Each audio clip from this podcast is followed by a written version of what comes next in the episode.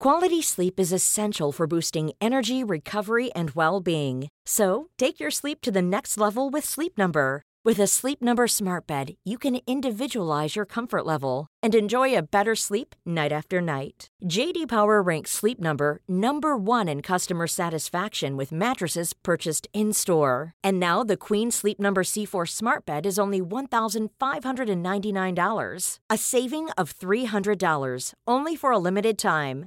For JD Power 2023 award information, visit jdpower.com/awards. Only at Sleep Number stores or sleepnumber.com.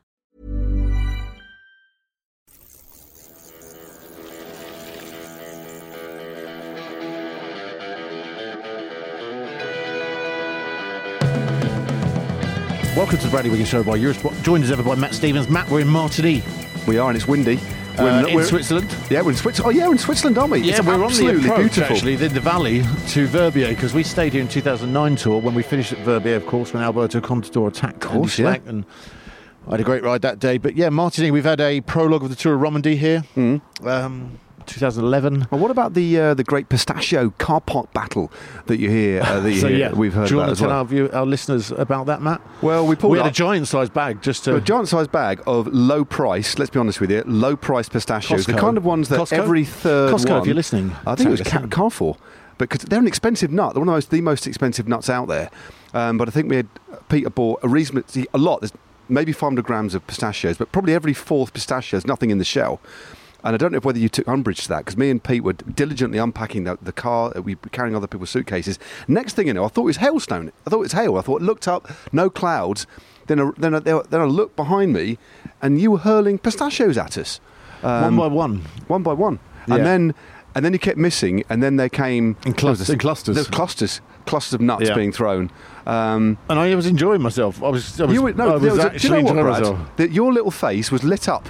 It's like a child on Christmas Eve. And what could we do? We couldn't do anything about it, Pete, could we? Apart from Good. defend ourselves. We couldn't, but You it did started remind throwing me, back. It reminded me of where where was it we were the other day? Uh, the start that we were. Pete to the in- show for the first time. Uh, hello, yeah, yeah. Hello, everybody. Pete Um, now produced recycling at Eurosport. That's it. Um, 2019, we were in the same place as we started the other day. Where was it, Brad?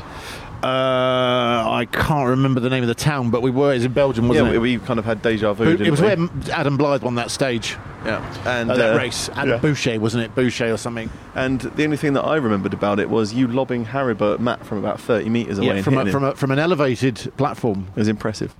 Yeah, I do remember that being hit by Haribo from long I do distance. enjoy I throwing was, things I at you, was, I was ever so slightly hurt, but also slightly impressed by your accuracy. Um, you're good at ac- uh, you're good at throwing small things at people from long distances. Yeah. Anyway, um, so we're here in Martigny, and we're in our second Campanile. Oh no, it's second Campanile. Second Campanile. And it's- They've changed quite a bit It's since really high end. It's really really nice, isn't it? But it's warm, so we're outside. One, one for you, Matt. The thing I noticed just then, actually, when I had a shower, was the hairdryer was very powerful. So you should have a look. No, I've already. I've got my phone here. Have done about it? to post a review. That's what I was mm. doing. I did. I did a review and Yeah. couldn't find it first. No, it's hidden by- away under the shelf Yeah, but because it's not a wall-mounted one, is no, it? no, and I've never done a review of a non-wall-mounted hairdryer, so it's a first for me. That's why I was a little bit late to the pod. So apologies there, Pete. But let's get cracking. Yeah. Another day's well, another a slow burner. Bit of deja vu as well because yeah, won. it was. Yeah, But we said this morning, didn't I, you were sure that a break would go. I kind of agreed with you by the end yeah, because you I kept going most- on about most- it. well, no, hold on a minute, mate. I, it, look, it, had, it had breakaway stamps all over it, but, But I did say, didn't I? Do you riders remember what away. I said last night on the pod that it could Yeah. be one of them days, like the other day, where it just three men go away and they chase and it comes back to a sprint and Yeah. whatever now it wins. and that's what happened. I thought more would happen on that last climb to the finish because when I came up on the motorbike, I thought, "Oh, this is gr- this is nasty." Yeah, But um, I think it was that nasty that it just everything was nullified. And UAE did a great job today, didn't they? they, they did actually. You've got to take your hat off uh, to um, Rafa Majka, who um, who picked things up. Nice cars just Um, gone by, actually. No, there's You- a lot of nice You see cars. a lot of nice cars in Switzerland. Flat back, and there's a little smart car there. I'm not sure if it's electric or Toyota, petrol. that's a Toyota. Is it Toyota? I haven't got my glasses on. Is a uh, Oh, that's a Mustang. that's a Mustang. Anyway, wow. This is well, we're outside, aren't we? Um, there's a nice bar as well. I like the green lights under the bar. no, I think it. I mean, it's quite. It's one of the n- most well-appointed hotel hotels from this particular chain that I think I've ever been in, and we're, we're sat on elevated decking. There's let's. It's midges everywhere. There is there's there's mosquitoes everywhere. Um, must be that time of year. But we are in the mountains. We're in the foothills of the mountains. It's beautiful, isn't it?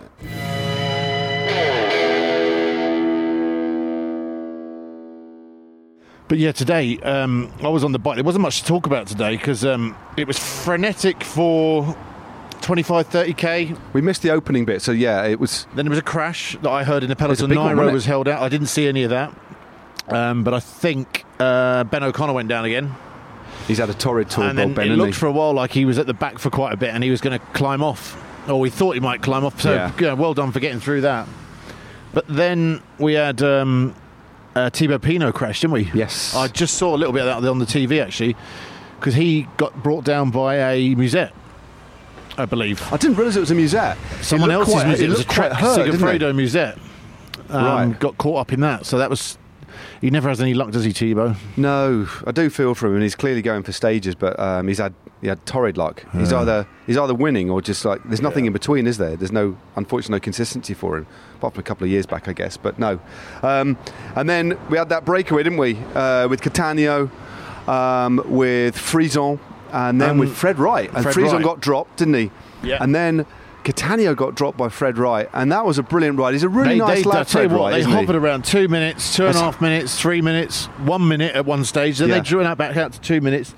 They did a great ride today. So hats off to them. Massive. I mean, obviously they, they got caught. We, we know we know the finish, but Fred Wright bowled past bowled past me and, and Hannah in, in, in the buses, and um, I know him reasonably well now. And I said, Fred, and he said, he come right, hey up, Matt. He said, I can't believe they didn't give me I the, saw the, that. the red number. The red number. He was really disappointed, but I think.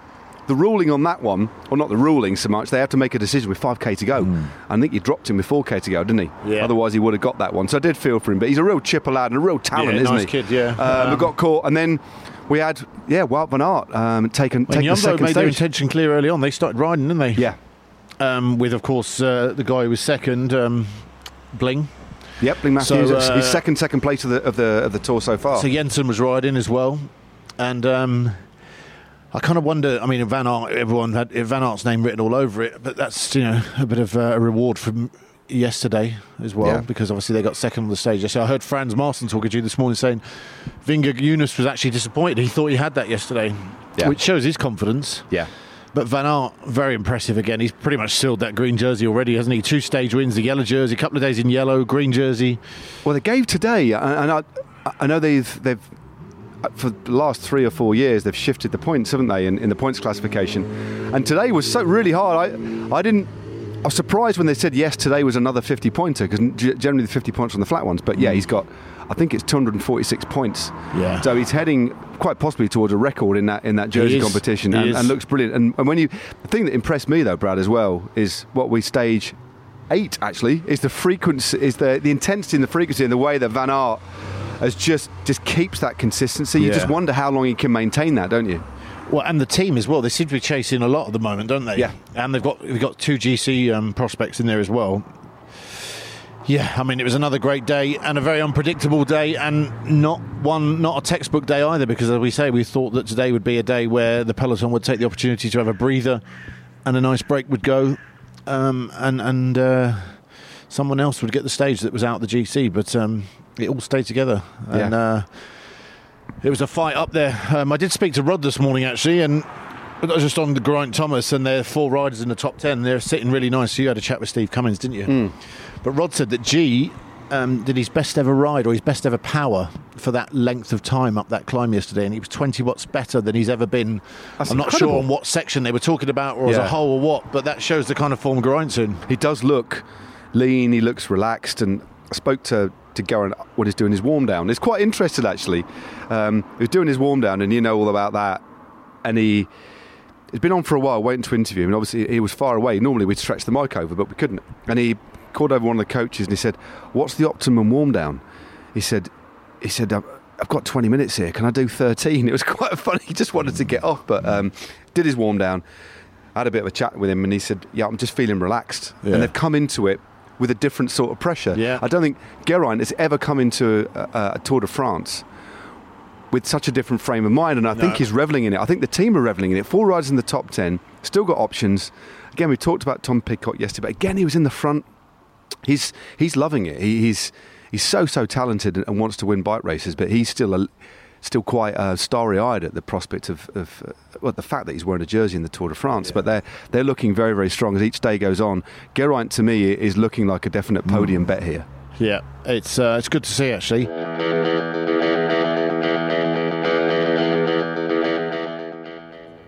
So on to the first big mountain stage of the race tomorrow. Finishes in Châtel. Brad, a place that you know very well. Hello there. Been of the, skiing uh, there. I went skiing there in 2012 after uh, Christmas. I went out on my mountain bike with studs on. I've ridden the last climb. It's a long old uh, slog of a climb Right. up to Châtel, and um, I think it's about 17 kilometres, 16, 17 kilometres long. So it's a proper climb, and um, it's a whittling down process. And I think um, after the days we've had, there's going to be a lot of tired legs again. And I think that we could see another win for Tadej Pogacar, followed by Vingegaard. Oh, it's going to become a battle between them two, I think. Yeah, that he does. They do look well, not exactly head and shoulders, but I think it's worth tempering. Yet the Planche des Belles Filles, although it's a hard climb and again a climb that you know very intrinsically well. Um, it's different than the long, long mountains, isn't it? It's a mm. different sort of stage. And yesterday, you only had two third category climbs, so it wasn't a true mountain stage. It was almost like an intermediate mountain mm. stage and far more explosive. So we're moving into the bigger mountains now, where we might see slightly different shape to the race and different riders come to the fore. And also, this will be a real test, I think, mm. of UAE Team Emirates. Maybe having to ride because we've seen it's been Minus again, one rider, let's not Yeah, forget. Mi- well, of course, yeah, Yeah. yeah. They lost Yeah. to rider state to COVID. Yeah. um, Vegard Stake Laengen, the, the Norwegian, Yeah, and I he's a big much engine. about him, actually. He's a, he's he- a he's a, a former under twenty three uh, road race champion. No, Right. sorry, sorry, TT champion. Yeah. uh, mul- on multiple occasions. Um, and uh, exceptionally strong and part of their th- th- part of their engine room, but um, they'll reconfigure. Uh, they're obviously upset at losing him, but um, I think uh, it was interesting to see Brandon McNulty slip away in the final today. Actually, Yeah. he rode really, really well a couple of days ago, slipped away, and it was left to Rafa Majka because we saw He's a Phil great bunched rider, up a little bit. But Michael, what is he, 37 now? Yeah. 36, 37 years of age, double, you know, multiple stage wins, double King of the Mountains in the Tour. Really lovely bloke. But boy, he is really upped his game since he joined UET Emirates. Yeah, yeah. It's a real. Um, He's almost got a new summer. lease of life Yeah. in, in the job he has to do, doesn't he? yeah, Which, completely, yeah. completely, um, yeah, riding Mm. in the service of Taddy. But I think another another big test for them tomorrow, and I'm wondering if we'll see teams try to attack tomorrow. But uh, for me, P- Pogacar just looks so fresh, and it doesn't look even when he won yesterday, Brad. He just looked around. He just Yeah, He's, yeah. there wasn't any pain etched on his face. He just looked relaxed, didn't he? Yeah, so another big day, and then of course a rest day, Yep. And we're a week down in the tour with two weeks to go. Amazingly, we feel like we've done more than a week now, haven't we? Yeah. I mean, okay, get to the rest day. The riders are going to go go out for a poodle, have a bit of a rub. Yeah. If we had a choice of going to a Chinese or an Indian restaurant, We Brad, discussed this earlier, didn't we we? discussed it in the car, but I'm bringing it into the pod if you don't mind, no um, because I think it's important. What would you go for? Chinese at this stage. What would you have? Well, we did have this discussion about crispy duck. You know, half a crispy duck. Is it too much for a starter? Should it be on the entree list? Because I think it's a main meal in itself. Yeah. and a quarter duck just doesn't do it justice. So you've got to go half or a full, particularly if there's two or three of you, and um, it can get a bit much. So, to what you're saying to me, Brad, should Chinese restaurants start to look at uh, like uh, like kind of evolving their menu and having a third of a crispy duck on there, perhaps? Uh, I think it should just become part of the main meal, Yeah. Okay. especially if you go for a spring roll. Yeah, yeah, definitely. Oh yeah, I. They're called in France. Spring rolls are called nebs. Nebs. N-E-B-S, nebs. Right. Wonder what the hell Never- they were. I never knew that. Oh, they're little, uh, they're little crisp, crispy rolls. Yeah, nebs. Nebs. One final question, Matt. Is the Yeah. green jersey done and dusted? I think it pretty much is, barring crash, barring COVID, injury.